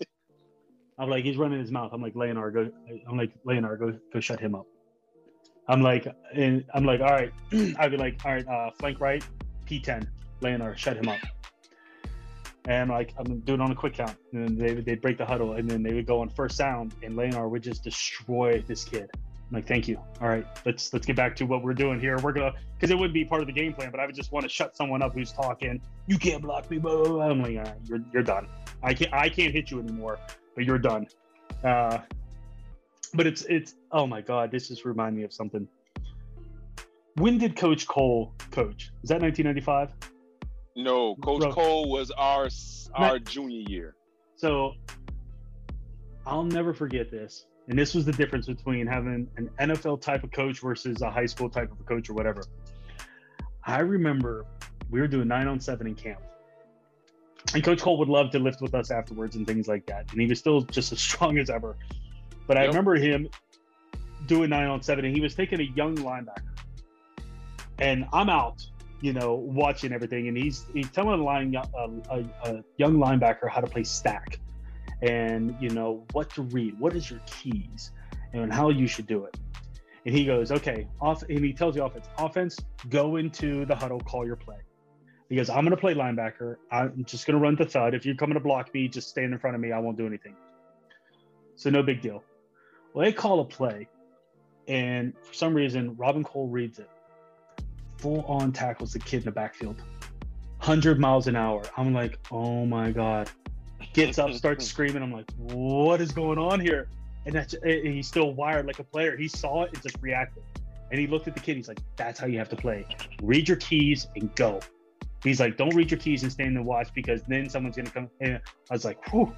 But that just reminded me of that story. It's just like I wanted to tell you that earlier, but like, because you said Coach Cole is gonna be on, but yeah, he was a different level coach for that. Hey, but yeah, thanks for saying that, man. Shout out to Robin Cole Senior, yeah, my position coach, my junior year, um, who was one of the scariest human beings as far, especially in practice, because if he decided to show you something and said, "Come here, let me show you something," you knew you were about to feel something, some kind of pain, because Mhm. he would physically show you, and if it's a slap or something, you, he's going to do it to you, and it hurt every single time. oh my god! Like, coach, no, just show me, coach. You ain't gotta show me, show me. Just show me from my yeah. Talk, back, talk me through it. Yeah. Talk me through it, coach. God, all your hands are rough. Yeah, Yeah. man. Shout out to Coach Cole. Yeah, but going back to that 2000 team, I mean, they they were special young men. They were coming into themselves as we did in '97. We didn't have the record to, bra- to, back it up, but you know, them going to do, uh, excuse me, Dayton and winning at Dayton, going undefeated. They played a very talented Sacred Heart team on the road and beat them. So, I mean, there was a a lot that fell into place for them, but they earned it. You know, they had Yeah. a lot of tests, and you know, you can look at their wins and losses and seeing that they blew out some teams, and maybe the teams weren't as good as they were before, but that's sometimes the most difficult part is playing those teams that aren't as good and playing down to their level. And they continue to play at a very high level for every single game. So my hat's off to them to have the only undefeated team out there. Now we have playful banner on Facebook and things like that in terms of who's the best defense, who's the Right. best team, and you can't knock them because you when you look at the best team, you got to go by record. So all right, they're undefeated. All right, they won a championship, but you know, '96 defense still had better stats. You know, with all it, it, it- it's always playful banner, right? And if we all get together, we always you know talk about that. But you can't take anything away from them. They had an unbelievable year from '99 because they won so many games. I think they went 0 2 to start 99, Yep. then they won nine straight, then they went all the way through undefeated in 2000. I mean, so they had a heck of a winning streak. And, you know, there, there were some times there, I mean, I think in maybe 2000, or it might have been, might have been 99. I'd have to I'd have to go back and look. There was a play that we lo- we won on the last second touchdown pass to JT Kirk from a backup quarterback. Um, That was 99. yeah. Steve Tryon. Yep. Steve Tryon threw a last second touchdown pass to, you know, JT Kirk in the corner of the end zone and uh, jumped up and, and ripped it down. And um, the the most, you know, California swag, laid back, don't mess with him. He was the Robert Morris version of Sunshine from, you know, remember the Titans, all that swag, just Yep. that you he catch everything and he would fall down so you couldn't hit him and then he would make you miss and it just hands of glue man jt kirk just unbelievable but it never gets his dues right because he had opio who was big time and, and running and then you had you know sammy d you had i mean there was so much talent on offense probably one of the most top to bottom probably one of the best talented group of offensive players we've ever had Yeah, I heard that too, man. Yeah, shout out, man, to uh, you know, uh, my man. You know, uh, just like you said, he he he was special, man. He was special. And I just want to, I want to, you know, they we recruited and replicated certain things that w- worked well for us. So we talked about in '96 and '97 the one-two punch with Archie and Ralph. Now Archie was the go-to guy and things like that. We created the one-two punch again in '99 and 2000. Sammy D, Donald Dorsey. So we had these guys from California. We had Chris Bean, Donald Dorsey, and JT Kirk. And we had a one two punch with Donald Dorsey and Sammy D, which just drove everybody up the wall. So if Tim was having an off day, or if everybody wants to play loose coverage and not put enough guys in the box, here comes Sammy D or here comes Donald Dorsey, and they're gone. So it was a nightmare for teams to go against us. And it was just the same formula, it just took time offensively to get the guys in the right position and get the right players there. So you had JT Kirk who caught everything. Who did he remind me of? Freddie P. Caught everything. Great route runner. Delonte Perkins, speed guy, can take a play and go 80 yards anytime. Opio might have been a little bit slower, but still very dynamic. Offensive line was cemented, great quarterback, and then you had that one-two punch the running backs. I mean, it, it, it all came together for Coach Walton. And in defense, what you guys did, three-four, and all that talent, all that swagger. I mean, Riff would just talk so much shit to everybody.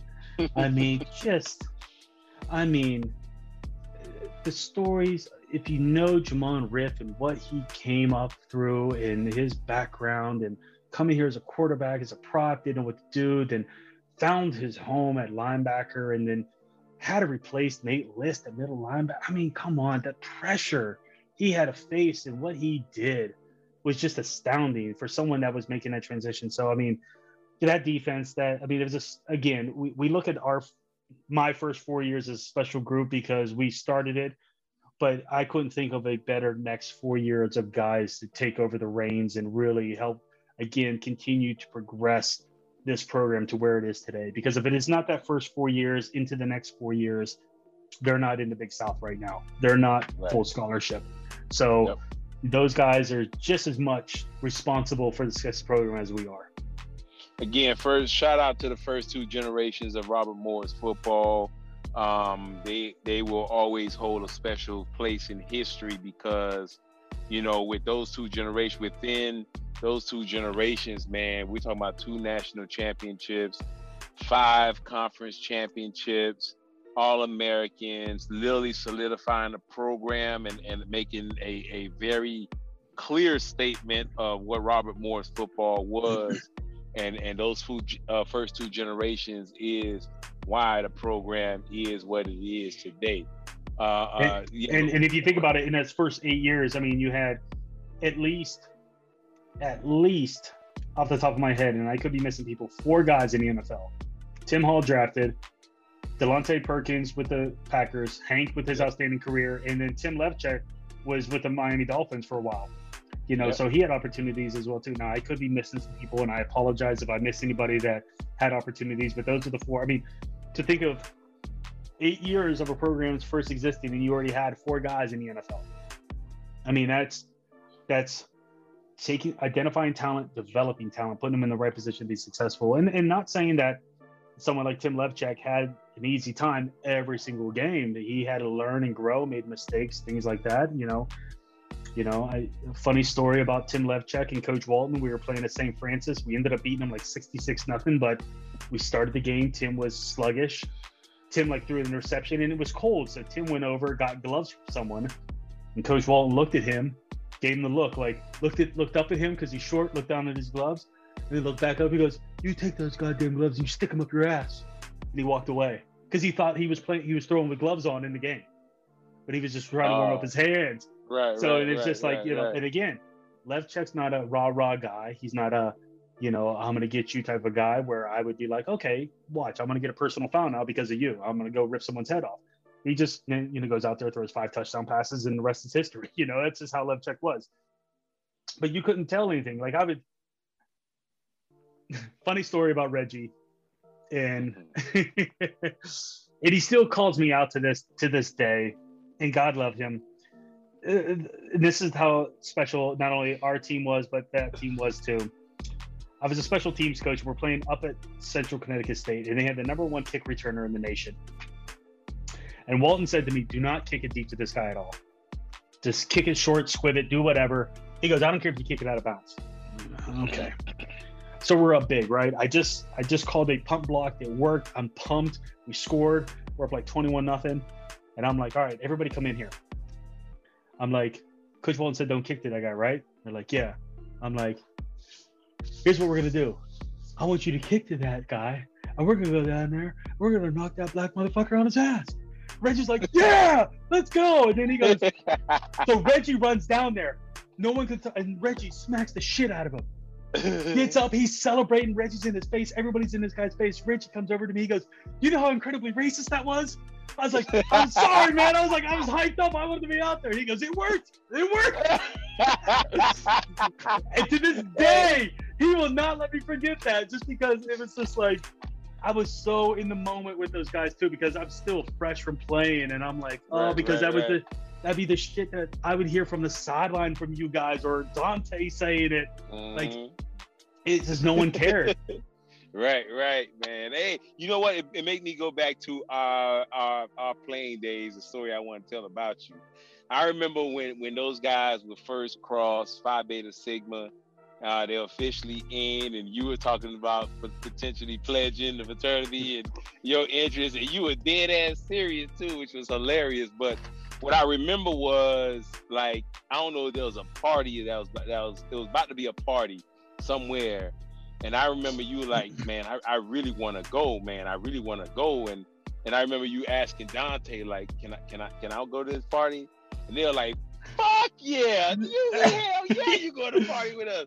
And I just remember you going to one of those all black parties on campus, and and but you wanted to go. You know what I'm saying? You know, I want to connect with y'all. I, you, I want to go, and I, I remember that and watching that. I just remember sitting laughing like. Cleary's gonna have more fun than he's gonna ever imagine, boy. Man, you- I used you- to yeah. How, I- how, how was it partying with those guys?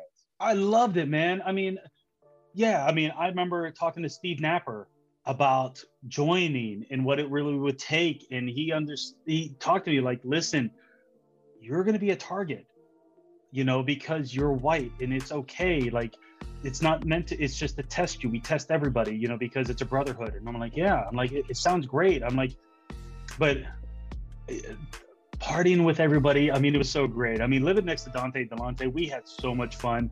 And I remember one time, it was probably my junior year, and it was the year I think everybody was pledging.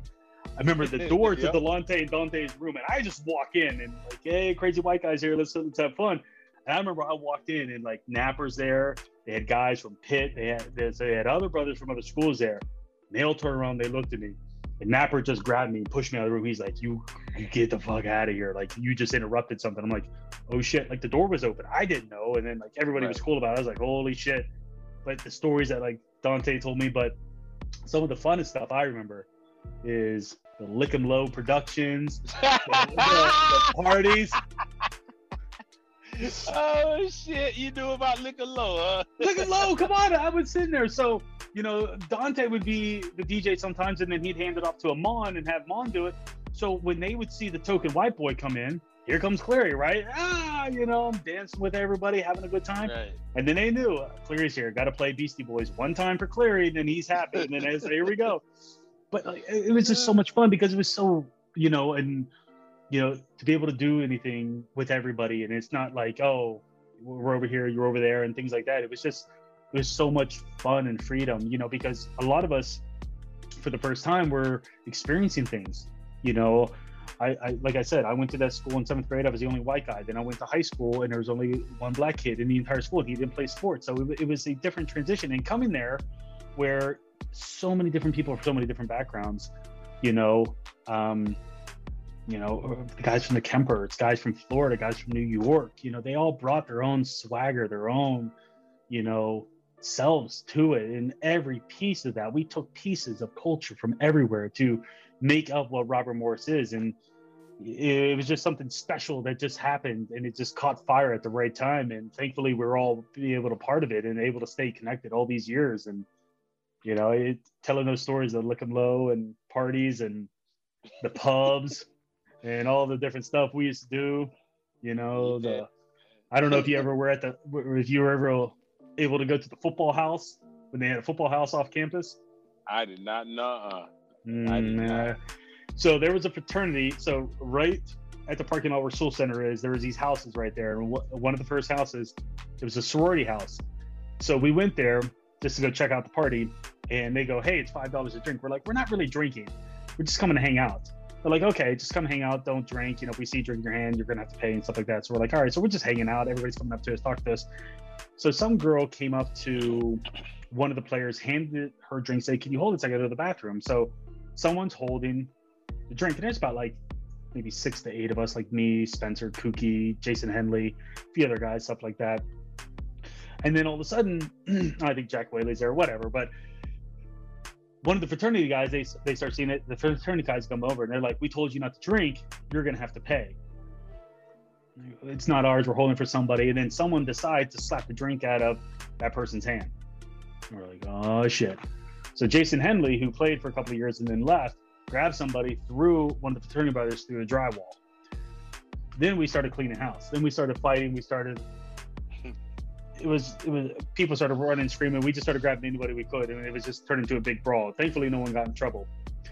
Following year Turney doesn't live there. I guess who lives there. Spencer baldino you know it turned into a football house. So i remember after the butler game home game we go to the football house and we're sitting there. And it was packed. Cops come no big deal. They just want everybody to go back on campus.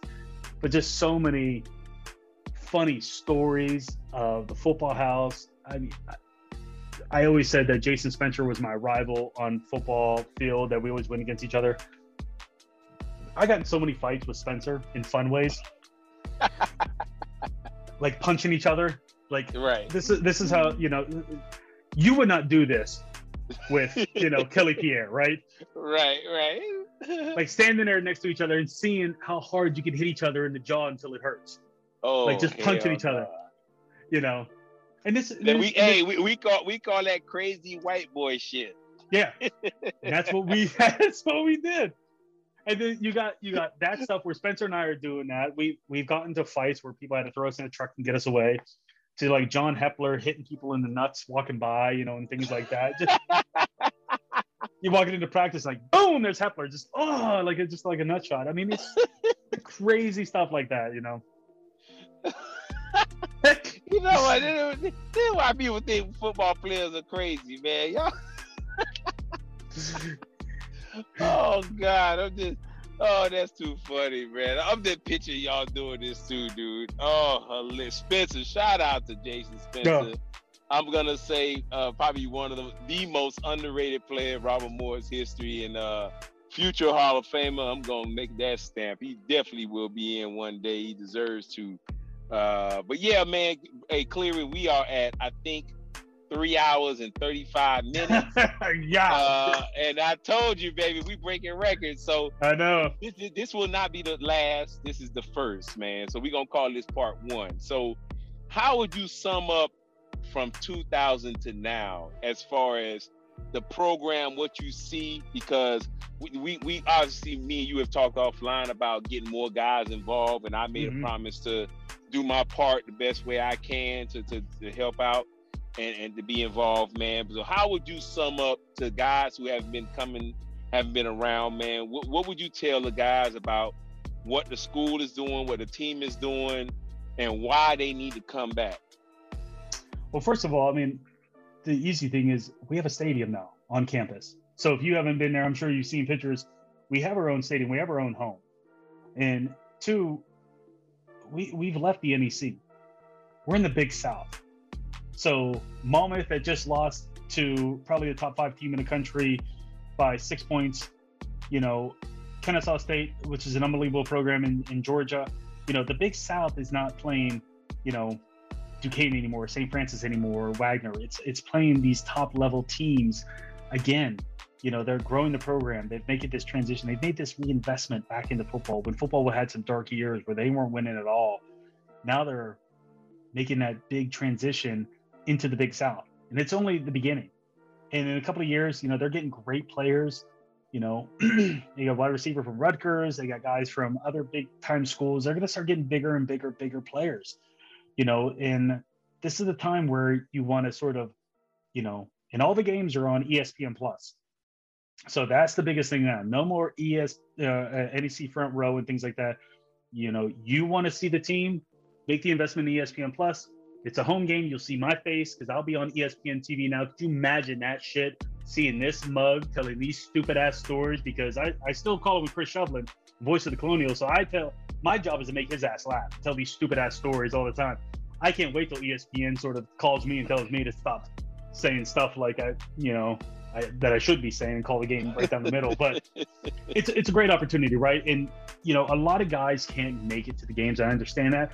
Look at the schedule. See if there's something by you. If there is, reach out to the athletic director, Chris King, and just say, "Hey, I'm from Virginia. I'm from Maryland. I live down the South. Uh, can I come to the game? How do I go about getting tickets?" They'll they'll work with you. They'll actually probably take you out for happy hour because they they they do that stuff when you know when we played at the University of Buffalo, they had a big rented out a huge area for wings, you know, at, at a restaurant, and you know they're they're trying to make it bigger and grander. And so I know it's hard to come to homecoming every year, and it's it's hard because I don't really run homecoming as much as I used to because of the commitment out to the radio and broadcasting, you know. But there's no reason not to be proud of what you accomplished and what you achieved in Robert Morris, no matter if you were a starter or not. We talked about guys that were just as important as us the Trevor Langs, the Twins, Lonnie, things that those guys that built the championship program just as much as us that were on the field. If we wouldn't have been successful if it wasn't for those guys. And those guys that hopefully are hearing this that maybe didn't play as much as they thought they should have, but stuck it out, you're just as important as the starters. Realize that and be proud of that because they don't give a shit if you are a starter or not, if you won a championship, you're still part of that championship team. So be proud of that. And be and I tell these guys today, be proud that you're you're rewriting Robert Morris football right now. We didn't have scholarships. Then we went to partial scholarships. Now we're going to full scholarships where everybody's going to be now, you know, there's, you know, we're playing West Virginia soon. We're playing Air Force. You know, we're playing some really big teams where we're going to be making some money probably hopefully be competitive with them. But you know, some money games. We were going to go to Hawaii, but COVID hit. We couldn't go to Hawaii. So, you know, th- there's going to be opportunities. Be proud of that. Wear your swag, wear your gear, tell the stories, and get involved. And I'm not trying to publicize it and say shit like give money to be involved. No, just come to a game, support the team, reach out to the players, retweet stuff. You know, be a part of the alumni group. That's all you have to do, and everything will fall into place. You know, you don't have to worry about dollars and cents right now. Just be a fan and you know have that pride again back in Robert Morris and you know enjoy it. These guys are going to do amazing things.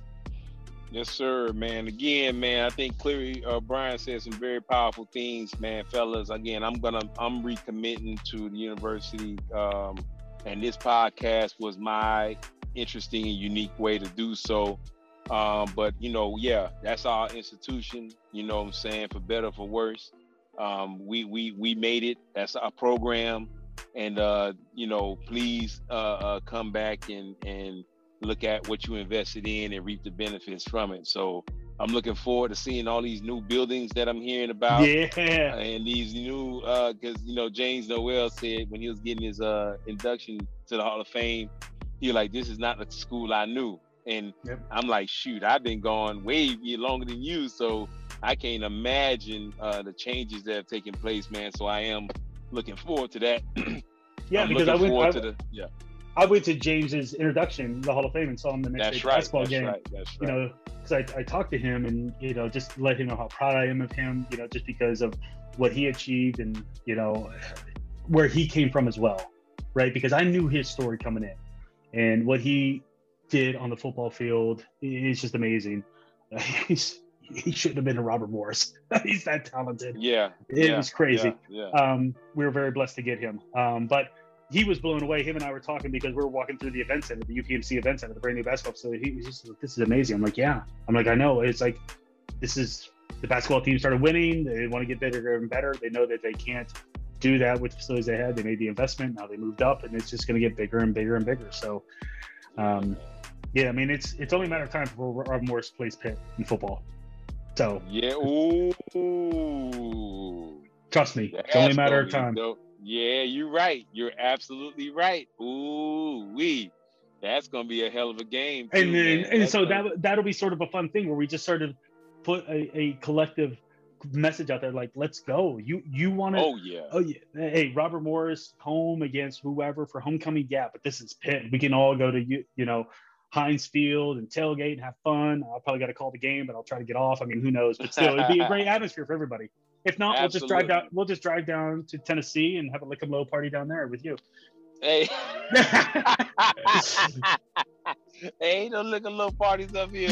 but, but, yeah, uh, I'm glad you said that. Like I said, man, uh, 2022 Robert Morris University reunion Smoky Mountains, man. I'm working on some stuff as we speak kayaking, paddleboarding, uh, uh, some of the most beautiful spots in the country, man. So uh, give us an opportunity to get together, man. But also, like I said, sure, when they do that event for Rad, definitely gonna be there. All the makeup events, you know, um, do my best. And then with the Big South uh, uh, uh schedule, I'm close to a lot of those spots. Oh yeah, you are. wife, Yes, sir. So me and the wife already committed to uh, attending. But you know what, man? We got to end on a, a, fun note, man. Let's okay. go ahead recruit. Let's go recruit for recruit, homie. All Let's right. go recruit for good. So you already said one of yours. We gonna go say, uh, Hall of Famer Sammy D. Shout out Sammy D. That's that's a you, that's a big that's a big trump card right there. Okay. Hey, James Noel. All right. Uh, let's see. I mean, I, I can throw some, you know, I'll say Kevin Wallhouse, four-year starter, All-American uh, offensive line. Okay. Uh, uh, uh, uh I'm, I'm, I'm, I'm just, I'm, I'm gonna go an easy one. I'm gonna go an underhand. Steve McNair, two, 2002 All-American. Vladimir St. Cyrin. Okay. Dr. Okay, Vlad. Okay. Dr. Vlad, Dr. excuse me the Black Russian. I can't the Black wait. He got his. Uh, can't wait to put his interview out. Shout out to Doctor the Black Russian, Black Doctor uh, Vladimir Saint Cyrin. Uh, okay. See uh, uh, again. See, I, I, I gave you uh, uh, Tyrann Mathieu, Hall of Famer. Mm. Hall of Famer. Oh, let me think here. There's been so many guys. I'm trying to think. so, uh, I think could be wrong. I think I got Brent Hockenberry, but he only stayed for a couple years, but he rewrote all the right. records. So, you know. Hey, if that's Hawk a, is yours, that's a big one. Yeah, I think Hawk was that's, mine. Okay, okay. Hey, I, if you if, if he's yours, I, I, hope that ain't Robin Cole's recruit, but uh, uh, no, you say yours. You say I, yours? I, think so. Yeah. No, no, that's two thousand. You're right. You're two. Yeah. That's two thousand. So you might it might be yours. Might be yours. Hey, I got I got I'm throwing another underhand four-year starter, Clifton Jean Jacques. See you. Mm. all right, you got me. Hey, all right, you got me. hey, you know what I'm gonna but, do? I'm gonna, throw, but, I'm gonna but, throw one of your offensive linemen at you, Greg Hartice, linebacker to guard. I'd have to go back to. I'd have to go back through my. I, I'd have to go back through the rosters and look to say like I recruited this guy, recruited this guy, and things like that. But I, I don't know. I, I lead and end with Sammy D. He broke Tim Hall's record. Hey, bro. Yeah, you got. I'm telling you, that's a big one. That's that's a trump card. You got Sammy D and Hockenberry. That's that's that's that's legit for sure, man. Uh, but yeah, man. Hey, Brian Cleary, Robert Morris University Athletic Hall of Fame, ESPN Plus analyst. Let me say that again, gentlemen. Breaking news: ESPN Plus Robert Morris University analyst. That's right, you baby. know what I'm saying? So, so uh, look for a and Brian, please tell them what you said about me as far as if guys are tuning in, text you, you know, you'll give them a shout out during the game. Oh yeah, definitely. Especially like let, us let, let me make sure I'm crystal clear about this. If it's a home game and I'm on ESPN, it's going to be difficult because I'm under the protocols of ESPN and things like that. But if it's an away game, hell yeah, text me sit there and just drop drop me a text, shoot me a tweet. I throw names out all the time. Like for example, like one of the first games we played, like John Hepler was texting me during the entire game, and our running back uh, running back broke it and got caught from behind. I'm like, he's out there running just as slow as John Hepler. You know, and he's like, really? That's what you say about me? I'm like, I'm like, I'm not gonna put you on a pedestal, but I, I want to call your name out and things like that. Have fun. So, you yeah, know, if you're if you're listening you want my number, hit me up on Facebook. I'll be happy to give you my cell phone. You can shoot me a message on Facebook. You can shoot me a tweet. You know, you happy to drop names at any given time. I'll figure out how to put you in there. Um, I used to do it with my friends all the time to make them think that they were players on the other team. So, like, I'm like, oh my god, this guy, this guy, you know, I haven't seen a good linebacker for Sacred Heart since this guy, John Smith, and be my buddy who never played football, but just make up a name just right, so he can right, hear himself right. on the radio. So, yeah, drop me a message. I'll, I'll give you a shout out. I mean, we're uh, anytime, anytime. Cool, cool, man. Hey, Brian Cleary, my brother, I appreciate you, man. This is part one.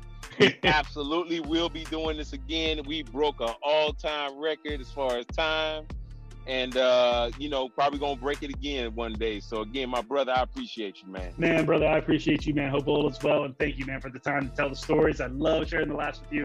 Mo, you're doing a great job. I love the podcast, man.